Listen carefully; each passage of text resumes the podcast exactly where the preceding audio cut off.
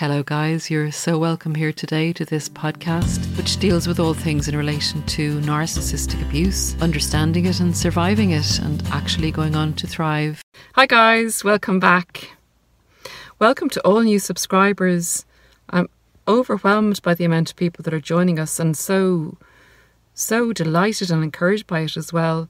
Hope you have a good journey with us here. There's some fantastic people in this community on all of the channels, but there's a really nice group here. So if you need any help, comment and say say what your issue is or say what you'd like advice on because there are good people here that'll help you. Um, this video is a response to subscriber suggestion um, for a video in relation to the narcissist's stare and the narcissist's rage. So unfortunately, I'm pretty experienced in those as all of us are if we've been narcissistically abused. Um, very interesting, very interesting. Uh, the stare and the rage are two things that are actually red flags, and they alert us to the creature within. It's the best way I can describe it because it doesn't look on the face of it when you experience these things that there's a human being there so, what I found was there are a few different stares now that the narcissist uh, gives you, a few different looks that I noticed over my time and from what I've heard as well. There is the main, you know, the big, big stare that comes with the rage. But I'll tell you what I've noticed and observed.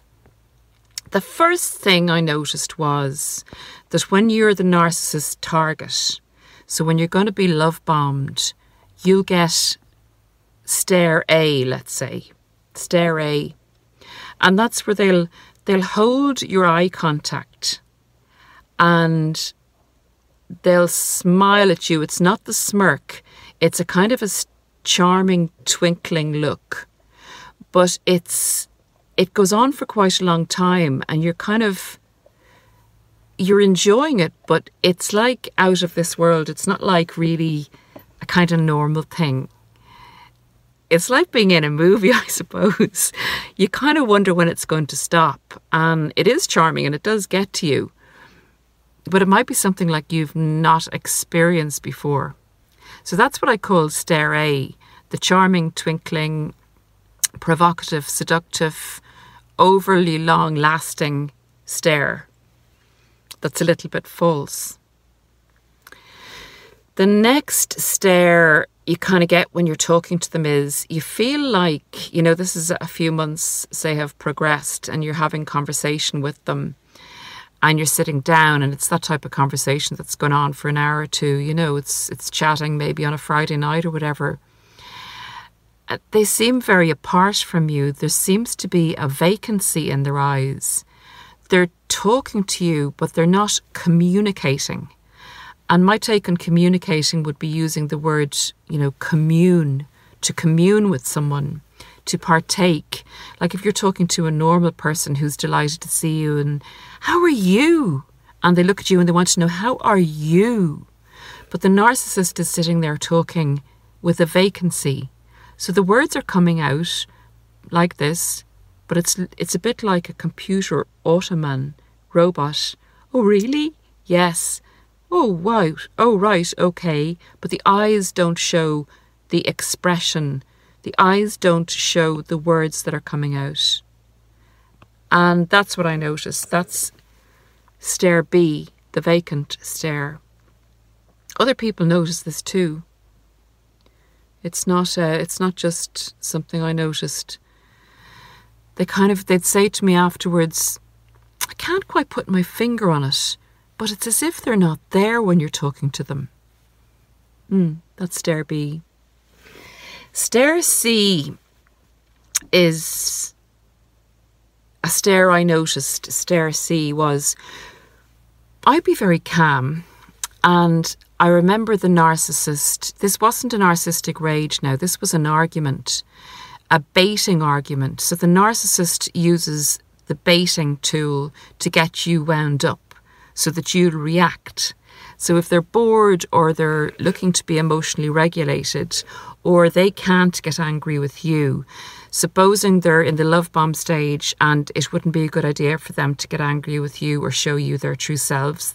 They want to uphold the mask so that, you know, they get you totally hooked. So they're in the hooking stage. They haven't done their work totally and they're not sure if you're hooked totally yet. So they have to appear to be this beautiful soulmate. But they will bait you and cause you to get very upset, confused, frustrated, and angry. And as I said before, I would be a calm person, and it would take a lot to bait me into losing my temper or getting really angry or frustrated. And I remember this particular time when I, lo- I lost my temper. I couldn't, it was just so frustrating, so crazy making, so mind fucking, so awful what he was saying and doing. And I remember actually talking over him, which is something they, they do with us, and raising my voice and losing it well, as far as I can, which is, is pretty mild, but it was losing it for me. And I remember once he saw that he'd gotten to me and that I'd lost my temper, he stopped talking and he smirked. And he stared at me and smirked. And I thought, I actually stopped in the midst of being really angry, and something clicked in my mind and said, He's happy that I'm angry. So the narcissist when they manage to bait you and manage to get you to react in a very angry manner, this is emotional regulation, it's projection of their anger onto you. They will smirk with satisfaction and look at you with a twinkle in their eyes, and it, it'll go quite quickly, but it is something that's out of context with what's happening at the time. So I'd call that stare C a stare that's accompanied by a smirk. So, stare D is the scary, scary, scary one. It's when they are at a point in the devaluation where they can rage at you. Raging for them is emotionally regulating themselves.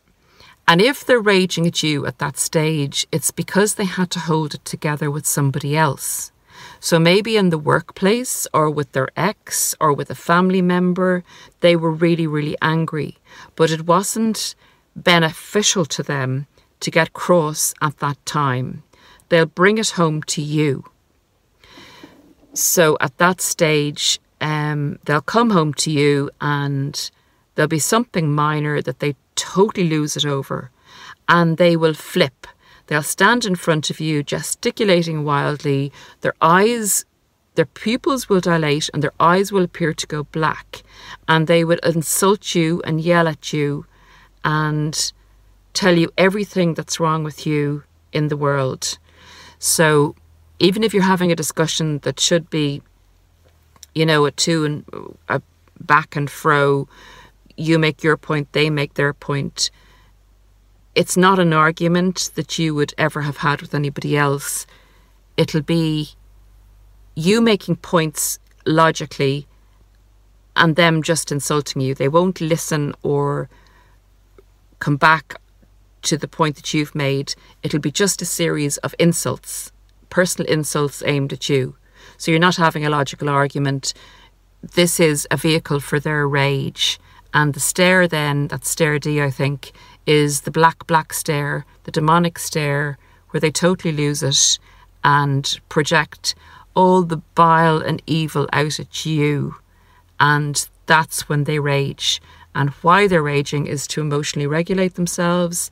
And it's nothing to do with you. It's just that they've built up anger and they're very frustrated and they haven't been able to let that anger out at somebody else because the agenda with someone else was that they uh, it was inappropriate for them to show anger at that stage. They had to keep control, and they brought the anger home to you.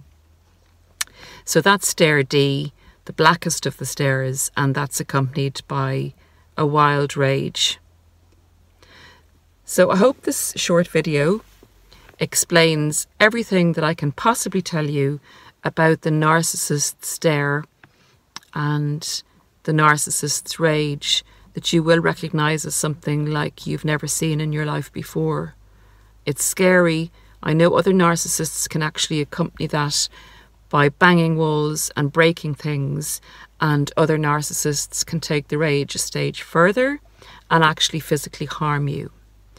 And I do believe that, and I've heard that as it progresses and as the time your relationship progresses with them, once they have raged at you like that, it usually will progress at some stage to physical violence. And once you allow physical violence to continue, that can get extremely dangerous in relation to your actual physical survival. So, guys, if there's anything you can add about the narcissist's rage and the A, B, C, and D of the narcissist stare, I'd love to know. But that's been my experience, and that's as much as I can tell you about the awful part of being with a narcissist in relation to their stare and rages. So thanks, guys. Getting hot in the car here. I've just had a walk and the windows are steaming up because it's a rainy day. Look, I'll see you again, and I hope that answered the question that I was asked. Take care, everyone. Subscribe if you're new to the channel and you like the content, and we'll see you again soon. Bye.